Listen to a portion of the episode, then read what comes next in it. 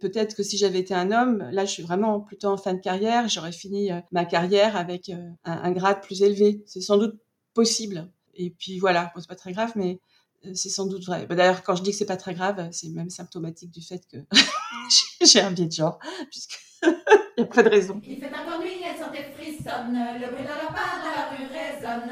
Il fait encore nuit, elle sentait frissonne, le bruit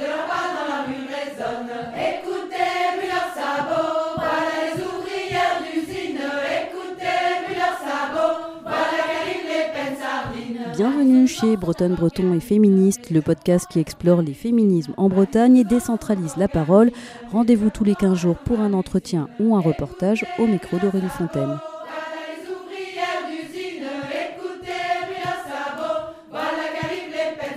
Aujourd'hui, pour ce 46e épisode, nous discutons avec Catherine Boyen, qui est la directrice de la station biologique de Roscoff, dans le Finistère Nord. Chercheure en biologie marine et plus particulièrement en phycologie, c'est-à-dire l'étude des algues, elle est donc à la tête de cette station depuis 2019. C'est une première à Roscoff puisqu'elle est la première femme à diriger ce laboratoire qui a été créé il y a 150 ans. Avec Catherine Boyen, nous avons parlé de féminisme, bien sûr, de plafond de verre, de parité, de quotas, de syndrome de l'imposteur et de l'impostrice, de réunion en non-mixité et aussi de ce qu'elle met en place dans son travail, grâce à son statut de directrice, pour tenter de réduire les inégalités professionnelles entre les femmes et les hommes. En quoi c'est important, en quoi c'est symbolique, pourquoi il y avait ce plafond de verre là et en fait et pourquoi vous vous avez permis de l'exploser? Alors euh, oui, bon, donc effectivement, je suis la première femme directrice de la station biologique. Par contre, pas la première femme directrice d'une station marine. J'ai une collègue à Concarneau qui est directrice, euh, Nadia Méziane. Et puis, il y a un peu l'équivalent de la station marine de Roscoff en Méditerranée. Euh, il y a eu des femmes déjà qui ont dirigé. Mais c'est spécifique à Roscoff. Je pense que ça témoigne d'un changement de, voilà, euh, lente, mais néanmoins réel, de mentalité, de possible. Ça revêt un caractère symbolique parce qu'on me renvoie beaucoup à ça. Euh, évidemment, je ne suis pas que la première femme directrice de la station, mais de ce fait, euh, je, me rends compte que c'est une responsabilité aussi. C'est-à-dire, bah, je le revendique. voilà, je vais pas dire non, non, ça n'a pas d'importance. Pour moi, c'est important de marquer ce changement. Même des fois, je dis, bah, il faudrait maintenant 150 ans de gouvernance féminine pour euh, plaisanter, bien sûr, mais pourquoi pas. Voilà, donc je le prends plus, oui, comme je vois que euh, c'est beaucoup de personnes retiennent ça. Puis moi, j'affirme le fait que je suis féministe à ma manière, etc. Je suis pas une militante, mais je me sens féministe. Ça me met un petit peu euh, sur le devant de la scène par rapport à ce sujet et, et ma fonction depuis quatre ans. Ça vous embête un petit peu ou ça vous froisse un peu que justement on, on mette euh, cela en avant euh, par rapport à tout le reste? Non, non, moi ça me gêne pas du tout tant qu'on me dit pas tu es là parce qu'il fallait des quotas et que t'es une femme. Ce que j'ai quand même entendu plusieurs fois au cours de ma carrière dans d'autres dans d'autres circonstances, ça me dérange pas du tout. Non, non. À quoi c'est dû, en fait, selon vous, euh, le fait que dans le monde de la recherche et dans, le, dans, dans les sciences en général, comment ça se fait que, euh, justement, plus on monte en grade, en fait, plus on monte en responsabilité, moins il y a de femmes? Qu'est-ce qui fait qu'il y a ce plafond de verre encore aujourd'hui pour les femmes? Alors, euh, il y, a plusieurs raisons. Après, je pense que le plafond de verre, il, est vraiment, euh, enfin, en tout cas, les explications sont vraiment, et, le contexte est dépendant des, champs disciplinaires. hein. Donc, en, recherche, moi, je suis plutôt dans le domaine de la, enfin, je suis même complètement dans le domaine de la biologie. Et dans le domaine de la biologie, en fait, euh, les statistiques montrent que, eh ben, il y a beaucoup plus de femmes qui suivent des études de biologie que d'hommes. Et par contre, quand on commence à regarder les postes, alors ça va être par exemple des, chercheuses au CNRS ou des enseignants-chercheurs, déjà ça s'inverse. Et puis quand on regarde euh, les promotions, c'est-à-dire professeur d'un côté ou euh, directeur euh, ou directrice de recherche de l'autre, et là, bah, là, là, il y a effectivement un, plafond de verre. Les explications, elles sont multiples. Bon, une des explications que moi j'entendais souvent, c'était l'autocensure des femmes, que je trouve un peu facile. Alors peut-être que c'est un peu vrai, euh, mais euh, je pense que ça l'est de moins en moins. L'explication, je pense, qui est euh, la plus euh, plausible, c'est euh, ce qu'on appelle les, biais de genre, les stéréotypes en fait, c'est-à-dire euh, les biais de genre inconscients. En fait, le plafond de verre, c'est des promotions. Donc ces promotions, il faut aller les chercher. Quand on va les chercher, eh bien c'est un processus d'évaluation. On passe devant des jurys. Moi, quand été au CNRS, c'était un jury avec un oral. Et ce biais de genre inconscient, en fait, c'est quelque chose qu'on a en chacun de nous qui fait qu'on va plutôt favoriser un homme sur des, promotions scientifiques, euh, ou bien par exemple si c'est euh, la question euh, la femme élève les enfants et reste à la maison et l'homme va chercher l'argent, bah, le biais va être plutôt oui la femme reste à la maison. Et c'est quelque chose qui est complètement inconscient. Alors ça a été, je pas quelque chose que, j'ai quelque chose que j'ai découvert et que je trouve passionnant, mais c'est quelque chose qui est connu depuis longtemps. Les sociologues s'y sont intéressés. Il y a des enquêtes, voilà, il y a pas mal de choses qui sont connues à, ce sujet et même des tests. D'ailleurs moi j'ai fait un test et un, léger biais de genre dans ce domaine, c'est-à-dire, euh, voilà, je vais plutôt effectivement considérer que c'est un homme qu'une femme pour euh, des promotions à métier scientifique. Donc un léger. Après, on peut avoir un fort biais de genre. Mais qu'est-ce que ça dit? Ça veut dire que bah, on est le résultat d'une histoire, d'une culture, d'une éducation, d'une société, et que quand même, dans la société actuelle, tout nous porte euh, effectivement à penser qu'un homme est dans l'action, est un scientifique euh, et, voilà brillant, euh, voilà avec euh, éventuellement du charisme, va prendre des responsabilités, etc. Le plus important, parce que bon, on peut se soigner, je, plaisante, hein, mais c'est surtout d'en prendre conscience, puisque c'est quelque chose d'inconscient, de se poser la question, de faire le test. C'est un test qui d'ailleurs a été mis au point par, à l'université de Harvard.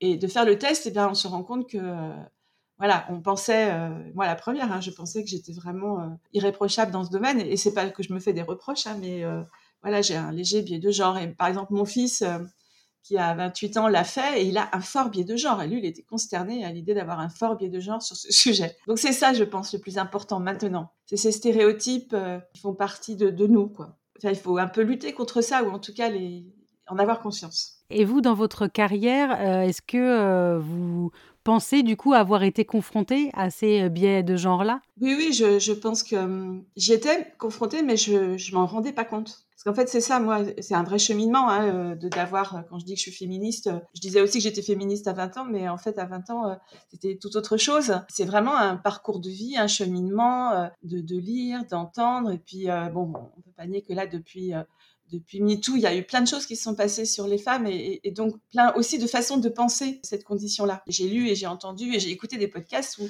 en fait, euh, c'est des, hommes ou des femmes, très souvent des femmes, qui pensent aussi le féminisme et qui pensent tout ça et qui m'aident à réfléchir. Et donc, euh, oui, j'ai été confrontée, mais soit je voulais pas le voir, soit je décodais pas euh, cela. Rétrospectivement, je dirais que oui, j'y ai été confrontée et que je faisais avec, quoi. Ça me paraissait normal. Du coup, ça vous a permis peut-être de moins évoluer dans votre carrière? Bah, d'évoluer plus lentement. Et donc finalement, bah, quand on évolue plus lentement, bah, on, gravit les différents échelons euh, avec un décalage. Quoi. Donc peut-être que si j'avais été un homme, là je suis vraiment plutôt en fin de carrière, j'aurais fini euh, ma carrière avec euh, un grade plus élevé. C'est sans doute possible. Et puis voilà, bon, c'est pas très grave, mais c'est sans doute vrai. Bah, d'ailleurs, quand je dis que c'est pas très grave, c'est même symptomatique du fait que j'ai un biais de genre, il n'y a pas de raison. Et est-ce qu'aujourd'hui, euh, maintenant que donc, vous êtes à la tête de cette station biologique, est-ce que euh, dans vos rapports euh, du coup avec vos collègues, vous essayez justement de, mm, bah, de, de, mettre en pratique en fait tout ce que vous avez lu, tout ce que vous avez écouté, de ne pas caractériser les gens justement en fonction de ces biais de genre-là? Comment ça se concrétise en fait dans votre quotidien de directrice? Il y, a, plusieurs choses. La première, c'est que euh, ce que j'ai appris euh, au fil du temps, parce que je l'avais déjà réalisé, parce que la question de, la parité, euh, ça fait, c'est pas quelque chose de récent, et, et j'y avais plutôt réfléchi. Il y a des programmes européens que j'ai coordonnés où c'était obligatoire. La Commission européenne nous demandait de montrer qu'on allait dédier un budget à la question du genre. Donc je, m'y suis intéressée. Et ce que j'ai vraiment vu, bah, en, discutant avec des femmes, hein, c'est la valeur de l'exemple. C'est-à-dire, euh, quand on a des femmes euh, qui nous montrent que c'est possible, bah, ça ouvre des possibles. Et ça, c'est tellement vrai. Si on a des modèles, voilà, et qui sont des modèles féminins pour, et non pas toujours euh, des modèles masculins, ça va sur les brochures, ça va sur les petites vidéos, ça va sur, vraiment, ça s'applique à, plein de situations. Et puis des portraits de femmes. C'est pour ça que je, je, joue ce jeu-là aussi. Eh bien, ça change énormément de choses vis-à-vis de jeunes femmes ou de jeunes filles. Est-ce que vous pensez que euh, l'exemplarité, la valeur de l'exemple, euh, qui moi aussi je crois est fondamentale, est-ce que euh, c'est suffisant et qu'en est-il des quotas? Alors non, c'est pas suffisant, mais c'est important. les quotas, alors, bah moi je pense que c'est bien les quotas. Voilà. j'ai pas toujours pensé ça, ou en tout cas, euh, je savais pas trop quoi en dire parce que c'est vrai que moi c'est des choses qu'on m'a qu'on m'a rétorqué t'es là parce que t'es une femme. Euh, il en fallait euh, voilà. Donc c'est un peu le revers de la médaille mais en fait on s'en fiche. L'important c'est d'être là. Et moi je sais bien que j'étais pas là parce que je traînais dans le couloir et qu'il fallait une femme. J'étais là parce que j'avais aussi le, dossier euh, et l'expérience qui allait avec. Donc les quotas, euh, eh bien, euh, ça permet quand même de passer des caps, quoi. Ça oblige. Alors, ce qu'on reproche aux quotas, c'est oui, mais vous serez là parce que voilà, votre légitimité est mise en cause. Mais moi, je pense que comme ça bouge pas très vite cette affaire, ben, les quotas, ça permet de faire bouger les choses quand même. Et il n'y a pas de raison. Il y a 50% de femmes dans la société. Il n'y a pas de raison qu'il n'y ait pas 50% de femmes à tous les, les niveaux de la société. Voilà. Et là-dessus, j'ai vraiment évolué parce que il y a encore euh, quelques années, il fallait un peu parler de euh, qu'est-ce que ça apporte une femme dans une société ou un labo ou une entreprise? Ça apporte de la bienveillance, une écoute différente. Enfin bref, on était les mamans de tout le monde. Et en fait, c'est complètement débile, quoi. Euh, moi, je pense que maintenant, quand on me demande ça, je dis, bah en fait, voilà, il y a autant d'hommes que de femmes, donc pourquoi est-ce que pourquoi est-ce qu'on se pose la question? Pourquoi est-ce qu'on devrait se justifier en fait de devoir avoir une parité à peu près à tous les, les niveaux de responsabilité. Tout de suite, vous disiez que euh, on vous avez entendu, on vous a dit que vous étiez là parce que vous étiez une femme. Est-ce que ça vous touche déjà d'une part? Et euh, d'autre part, euh, qu'est-ce que vous répondez si vous répondez? Alors, la première fois, ça m'a blessée. hein, C'était il y a longtemps. Bah, ça m'a blessée qu'on puisse penser ça. Et, et rapidement, je me suis dit, mais pff, je m'en fous, en fait. Et, et d'ailleurs, c'est des femmes qui m'ont qui m'ont dit ça. Je me rappelle justement quand euh, j'allais chercher la coordination d'un gros programme européen. Donc, c'est pareil, il y, a, assez longtemps. J'avais discuté avec pas mal de personnes et puis euh, et notamment il y avait cette histoire de, parité euh, dont il fallait euh, avec un budget donc ça c'était chouette avoir de l'argent pour travailler sur la parité pour mettre des actions en place. Et c'est une femme qui euh, voilà on échangeait là-dessus. Et moi je disais mais euh, elle me dit ça va vous donner du pouvoir d'être coordinatrice. Et je disais mais moi le pouvoir euh, ça m'intéresse pas. Et elle me disait mais peut-être que ça vous intéresse pas le pouvoir mais ce qui est important c'est ce que vous en faites. Et ça je l'ai pas oublié. Oui effectivement le pouvoir c'est qu'est-ce qu'on en fait? Donc le pouvoir d'être une femme et d'avoir de l'argent pour faire par exemple des actions sur la parité bah, c'est le pouvoir de faire des choses intéressantes. Donc c'est comme ça que je le prends moi maintenant. Quand l'exemplarité je suis une femme à la tête de la station. Eh bien ce petit pouvoir parce qu'il faut quand même pas non plus euh, exagérer qu'est-ce que j'en fais? Voilà. Et donc, j'en fais des choses. Voilà. Je, par exemple, ce, podcast, je, je refuse rarement quand on m'interroge sur ce sujet-là. Et puis, ben, par exemple, j'ai mis en place une cellule égalité homme-femme à la station que je pilote. Bon, il faudra que je passe la main. Où on essaye, voilà, de faire bouger les lignes, de mettre en place des actions, petites ou grandes. Et d'ailleurs, on se rend compte que, voilà, en fait, il y avait éventuellement des personnes qui disaient, mais Ici, dans ce laboratoire, il n'y a pas de problème. Regardez, il y a des femmes qui dirigent la station ou qui animent des équipes, qui dirigent des départements, on n'a pas de problème. Et en fait, on se rend compte que quand on gratte un peu, bah, si, euh, on n'est pas épargné. D'ailleurs, il n'y avait aucune raison qu'on soit épargné par ce sujet euh, qui, tra- qui- qui traverse toute la société. À quel problème vous êtes confronté du coup? Dans les propositions de cette cellule égalité, c'était mettre en place un, un groupe de parole que pour les femmes. Alors ça paraît vraiment anodin. Ah mais ça a été tout un débat que c'était clivant et pourquoi les hommes et pas les femmes et, euh, finalement ça, ça a été validé mais ça nous a valu euh, 45 minutes de débat. Ok j'ai appris ce jour-là que bon bah finalement euh, on avance à petits pas dans ce domaine. J'étais vraiment très très surprise en fait de la résistance à quelque chose qui est quand même assez anodin. Et d'un seul coup que les femmes puissent parler entre elles et que leurs paroles échappent au contrôle des hommes, enfin c'est mon interprétation, ça avait l'air d'être un gros problème très très clivant quoi. Et c'était quoi leur argumentation justement? Bah, c'est clivant. Voilà, des groupes que pour les femmes et pourquoi pas pour les hommes. Et moi, je leur ai dit, mais il n'y a pas de problème si vous voulez faire un groupe de parole avec des hommes. Moi, ma problématique là, c'est l'égalité homme-femme. Et euh, l'égalité, elle est plutôt euh, en défaveur des femmes. Donc, euh, ça me paraît intéressant de faire un groupe de parole. Et c'est aussi parce que euh, il y a quelques années, euh, un 8 mars, j'avais appelé euh, les femmes de la station par mail à venir débattre euh, en salle de conférence. Alors je sais plus comment j'avais tourné mon message, j'avais pas dit interdit aux hommes, mais j'avais dit oui, j'invite toutes les femmes à venir débattre à 15h45 puisque c'est un peu le, vendredi, l'heure à laquelle eh bien les femmes peuvent s'arrêter de travailler puisqu'elles sont plus payées vis-à-vis des hommes. Donc j'avais lancé ça un peu comme ça et puis il y a eu quand même, je sais pas, on s'est retrouvé à une je sais pas, une quarantaine de femmes, ce qui est pas mal, et trois hommes qui sont venus. Alors, je les ai trouvés plutôt courageux, hein, parce que euh, c'était pas interdit, hein, on leur a dit vous pouvez rentrer. Mais ils sont pas arrivés tout de suite parce qu'ils étaient un peu, un peu hésitants. hein. Et on avait commencé à parler, voilà. Et les femmes entre elles, elles se disent des choses qu'elles vont pas dire s'il y a des hommes dans la salle. Enfin, c'est comme ça, quoi.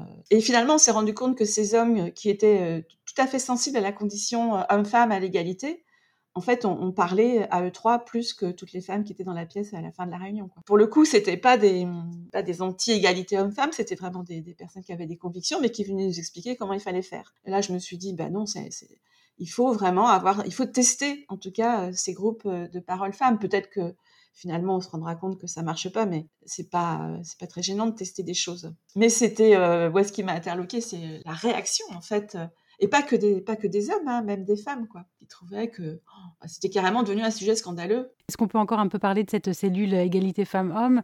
Euh, Qu'est-ce que vous avez mis en place euh, d'autres?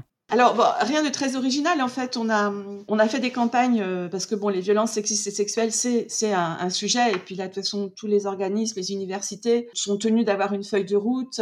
et c'est, c'est vraiment un sujet important, bien sûr, auquel on est sensible. Donc, on a fait des campagnes de sensibilisation. Euh, d'ailleurs, on a eu une ou deux affiches qui ont été taguées. Des réactions un peu épidermiques, euh, des, petits flyers qu'on avait mis, qui ont été mis en boule, euh, enfin jetés à la poubelle. Donc, si ça se trouve, c'est juste une personne hein, qui, que ça énerve, mais ça montre que, bon, bah voilà, c'est un sujet. Qu'est-ce qu'il y avait sur ce flyer? Oh bah c'était euh, quelque chose autour d'une femme qui, qui dit euh, qu'on accuse d'être une séductrice et on dit non euh, non c'est pas une séductrice. En gros maîtrisez-vous messieurs. C'était tagué. Il n'y a pas que les femmes qui sont. Enfin voilà ça peut aussi se produire pour des hommes. Vous savez c'est ces clichés en fait sur les violences sexuelles et sexistes. Il n'y a pas que les femmes. Alors c'est vrai il y a un petit pourcentage d'hommes mais bon la majorité je crois 95% c'est les femmes donc. Pour revenir sur sur le, la question de l'exemplarité, des quotas. Euh, j'ai lu aussi dans une interview que vous avez donnée au Télégramme que euh, pour vous, c'était important aussi euh, le parrainage, en fait. Je le fais un peu dans, mon quotidien. Enfin, je, disons que j'ai peut-être cette, cette corde-là qui est très sensible. Et quand je, vois des, jeunes femmes, ou moins jeunes d'ailleurs, qui me disent Mais non, je peux pas déposer un dossier parce que j'ai pas le niveau, etc. Et je lui dis bah, Montre-moi ton dossier ben si, tu as, le niveau, vas-y. Ou euh, voilà, non, euh, je pourrais pas faire carrière et je regarde, bah si, si, tu as le niveau. Après, je vais pas promettre du rêve à des, à des personnes si je sens que derrière, euh, ça, va être compliqué, hein, mais, j'essaye toujours de, pousser mes collègues, mes jeunes ou moins jeunes, à, de leur dire, non, non, allez-y, il faut, voilà, je, regarde ton dossier et pour moi, tu as un vrai dossier de, de, directrice de recherche parce qu'en plus, comme j'ai siégé pas mal dans des commissions, euh, les critères, je les connais. En fait, et, aussi, euh, je me rappelle quand c'était dans cet AG, on avait parlé du syndrome d'imposture. Moi, j'ai mis des années à, me guérir de mon syndrome d'imposture, qui de temps en temps d'ailleurs me rattrape. Et, en fait, euh, en parler, c'était vraiment éclairant pour ces femmes, parce qu'en fait, on n'y échappe pas. C'est-à-dire, des fois, on, a, on est promu, on a une responsabilité, et on est en train de se dire, mon Dieu, ils vont se rendre compte que, en fait, je suis pas du tout celle qu'ils pensaient. Euh, je suis une impostrice ou une imposteuse. Et ça, euh, c'est toujours intéressant d'en échanger, quoi, parce qu'il y a beaucoup, ça résonne beaucoup chez les femmes. Je dis pas qu'il y a que les femmes qui sont euh, victimes, je sais pas si c'est le mot de syndrome d'imposture, mais sur ce sujet de la promotion, de la prise de responsabilité, etc., de l'ambition, c'est un sujet intéressant. Et comment vous faites, vous, du coup, pour essayer de, de faire taire ce syndrome de l'impostrice? Eh bien, pas mal de, séances chez le psy, hein, quand même. Euh, voilà, la vie n'est pas un long fleuve tranquille, donc euh, il faut faire feu de tout bois. Mais ça m'a, oui, ça m'a quelque part, ça m'a aidé. Et puis, bah, l'expérience, euh, voilà. Je ne saurais pas décoder ça, mais je me suis rendu compte qu'un jour, il m'avait lâché.